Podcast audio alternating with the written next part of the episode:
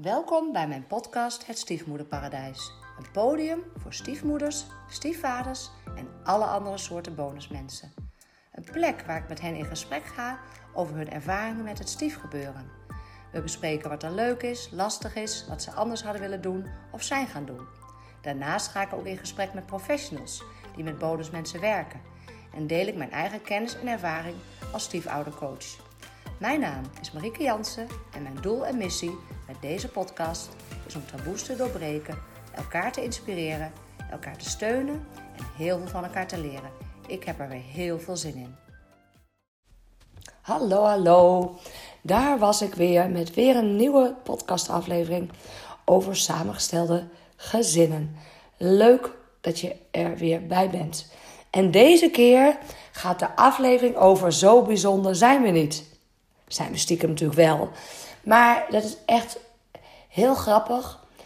Steeds vaker zeg ik in uh, de coachingsgesprekken of in de kennismakingsgesprekken die ik uh, voer met klanten of potentiële klanten. Eigenlijk de gezinnen, de samengestelde gezinnen, zijn knijterdivers. Daar zal ik zo meteen wat over zeggen. Maar de problemen daar ze tegenaan lopen en de thema's die er spelen zijn echt heel vaak hetzelfde. En dat maakt ook uh, ja, dat ik inmiddels natuurlijk door de begeleiding van iedereen, maar ook door alle opleidingen die ik heb gedaan, er heel veel over weet, omdat ik gewoon heel veel hetzelfde elke keer weer tegenkom. Maar goed, ik zal eerst even iets schetsen over de diversiteit in gezinnen. Want dat is natuurlijk, doordat het ook nog eens samengesteld is, wel heel divers. Sommige gezinnen bestaan uit uh, drie mensen. Ja, dat kan.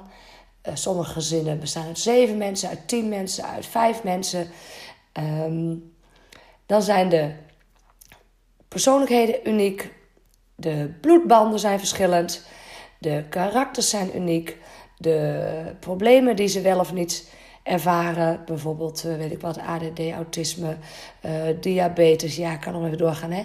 Je kan heel veel problemen hebben, fysiek, mentaal, et cetera. Uh, de problemen die de individuele gezinsleden hebben zijn divers. De IQ's zijn divers, de EQ's zijn divers. Ehm, nou, dan natuurlijk nog uh, de families die eraan vasthangen zijn heel verschillend. Dus de gezinnen, de samengestelde gezinnen op zich, zijn heel divers, heel verschillend, elke keer anders. En vooral ook, nou nee, niet vooral, maar onder andere ook de gezinnen die ernaast hangen, want die zijn ook weer heel divers. Het gezin van de biologische moeder, het gezin van de biologische vader. Uh, dus de gezinnen waar jullie kinderen ook deels verblijven, ook die zijn weer heel divers. En de invloed van die gezinnen op jouw gezin, ja, dat is ook weer heel divers. Dus dat maakt samengestelde gezinnen enorm divers. Maar dat is ook uh, uh, het enige. Nee, is heel flauw. Echt serieus. En ik hoop dat je dat geruststelt.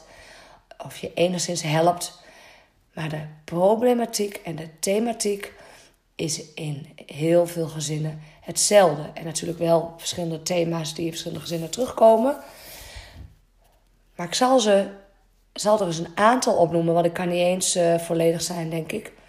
Nou, als eerste stuk samen opvoeden. Stel je er bij de kinderen, dan zijn jullie kinderen al deels opgevoed op een bepaalde manier. En je bent misschien even alleen geweest en je hebt opgevoed met je vorige partner. Dus je hebt al een opvoedmanier.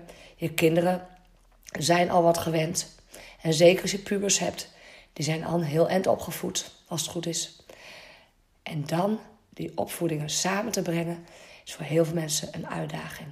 En daarbij komt ook nog eens kijken dat je van je eigen kinderen meer kan hebben dan van andermans kinderen. Daar heb ik ook al eens een podcast over opgenomen. Ik heb überhaupt twee afleveringen over opvoeden volgens mij opgenomen. Maar ik heb ook een uh, aflevering opgenomen. Ben ik nu strenger voor mijn bonuskinderen dan voor mijn eigen kind? Ook heel interessant. Ja,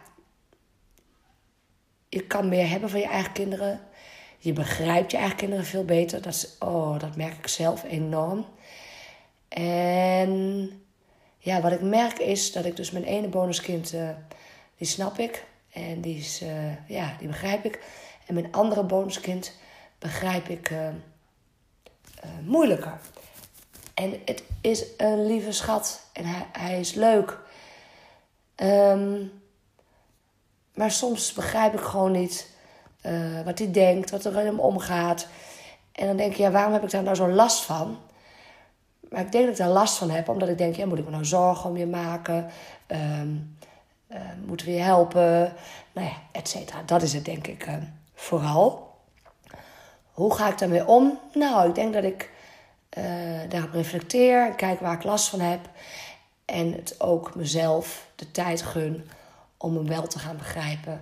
En ik zie ook gewoon, zijn ouders kennen hem heel goed en begeleiden hem goed.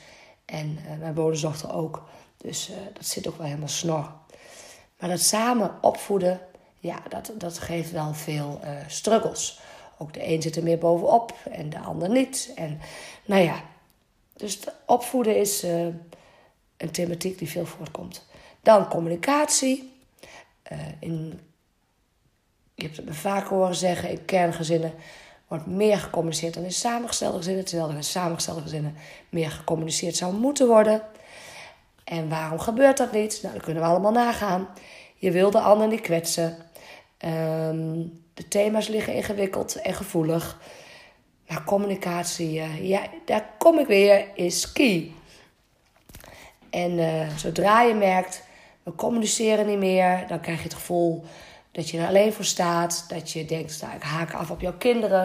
Ik zorg wel alleen voor mijn eigen kinderen. Er komen zelfs soms uh, regels voor jouw kinderen en regels voor zijn of haar kinderen ja, dan uh, raak je elkaar kwijt en daar voelt niemand zich goed bij. Nou, het thema wat natuurlijk ook ontzettend vaak terugkomt is de ex. En vooral de relatie moeder-bonusmoeder is een lastige. Heb ik ook afleveringen over opgenomen. Ja, de ex. Daar heb je weinig invloed op. Um, zij of hij heeft wel veel invloed op jou door wat hij of zij doet, wat hij of zij zegt, wat er in dat gezin gebeurt. Um, ik heb ook al eens een vraag in de community gehad aan een van mijn experts. We hebben het idee dat ons uh, kind wordt verwaarloosd in het gezin bij moeder. Wat moeten we doen? Um, ja, in mijn online cursus Mindset zit ook betrokkenheid en invloed. Je bent bij heel veel dingen betrokken, maar je hebt niet overal invloed op. Dus ja, die ex, ja, die kan ook voor heel veel spanning en onrust uh, veroorzaken. En dat komt dus ook heel vaak terug als een gezin problemen ervaart. Nou, nog een thema, geen klik ervaren. Oh, dat, dat hoor ik ook toch wel. Niet uh, super, super, super vaak, maar echt wel regelmatig. Ja, de, twee jongsten vind ik leuk en uh, ja, die snap ik. Maar met die uh, oudste heb ik echt geen klik. hij heeft, hobby's waar ik niks van snap. Ehm, ja, ik probeer ermee te praten, maar we, komen niet tot een gesprek. Dus geen klik ervaren en je daar heel erg schuldig over voelen als bonusouder, want dat komt er dan ook bij kijken. Um, en ook dat de biologische ouder daar uh, het vervelend vindt en wil dat het anders wordt. Die thema's uh, komen ook voorbij. Ja, je buitengesloten voelen, hè. Vandaag of zo hoorde ik nog iemand zeggen...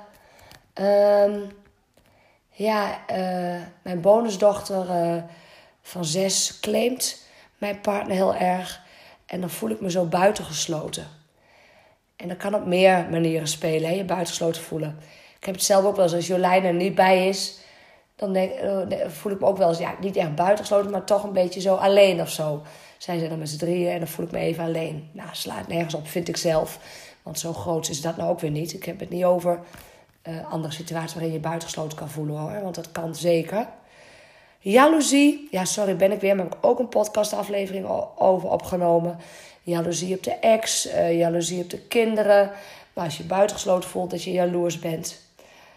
Uh, dat je moet aanpassen aan het andere gezin. Uh, bijvoorbeeld met vakanties kan dat uh, natuurlijk voorkomen, maar ook met andere dingen. Ja, in een kerngezin heb je natuurlijk niet. Maar in een samengesteld gezin wel. Nou, de vakanties komen heel voorbij. Vakantie vinden heel veel mensen een uitdaging.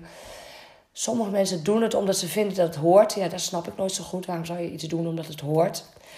Um, maar goed, daar is iedereen anders in. Ehm, ja, dus vakanties uh, levert gedoe op. Acceptatie van de familie is ook een goede. Laatst sprak nog weer iemand. Die had een relatie met iemand al een hele tijd. Maar de, uh, de ex-vrouw van haar vriend kwam nog steeds bij de schoonfamilie over de vloer. Met verjaardag en feestjes. En ze at er af en toe en weet ik wat allemaal. En ze voelde ook, zij wordt veel meer geaccepteerd dan ik, de nieuwe vriendin. Um, ja, worden je kinderen geaccepteerd door de andere familie. En daar mag ik heel blij mee zijn met mijn lieve schoonfamilie. Laatst ook, Gert heeft nog twee oma's en allebei in de 90. En die geven dan één keer per jaar een feestje. En dan krijgen alle kleinkinderen een cadeautje of geld. En dan krijgt Jolijn dan ook. Nou, dan, kan ik ook wel janken trouwens. Ik jank niet gauw, hè, heb ik al gezegd. Um, ja, daar ben ik enorm dankbaar voor.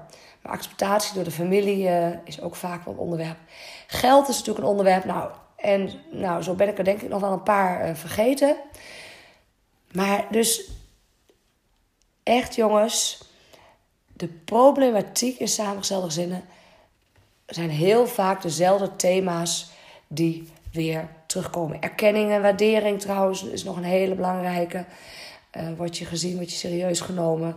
Um, maar ook, ik zat er net, net nog een te bedenken. Oh ja, je thuis voelen in je eigen huis. Met elkaar samenleven. Met mensen met wie je, waarvoor je niet gekozen hebt. Kan maken dat je thuis niet je thuis voelt. Nou, nu hou ik echt op. Want, uh, maar jongens, wij als samengestelde gezinnen lijken dus meer op elkaar dan we denken. Dus zoek elkaar ook op. En uh, weet in ieder geval dat je je niet alleen hoeft te voelen. Wil je meer weten over samengestelde gezinnen? Download dan mijn gratis e-book Eerste hulp bij je stiefgezin. Zie de link in de notities bij deze aflevering. En wil je één ding voor mij doen? Een review achterlaten om te laten weten wat je vindt van deze podcast. Dit is namelijk super simpel. Op Spotify kan dit bij de drie horizontale puntjes bij de podcast. En op iTunes kan dit bij de button beoordelingen en recensies. Heel erg bedankt. Ken jij mensen die ook profijt kunnen hebben van deze podcast? Deel hem dan gerust. Ook dit kan heel simpel via Spotify en iTunes. Ken je mensen die de gast willen zijn of wil je zelf de gast zijn? Stuur me dan een bericht. Info Een DM op social media mag natuurlijk ook. En wil je nooit meer een aflevering missen? Abonneer je dan op de podcast. Ook dit is wederom heel simpel. Je krijgt elke keer een seintje als er een nieuwe podcast online staat.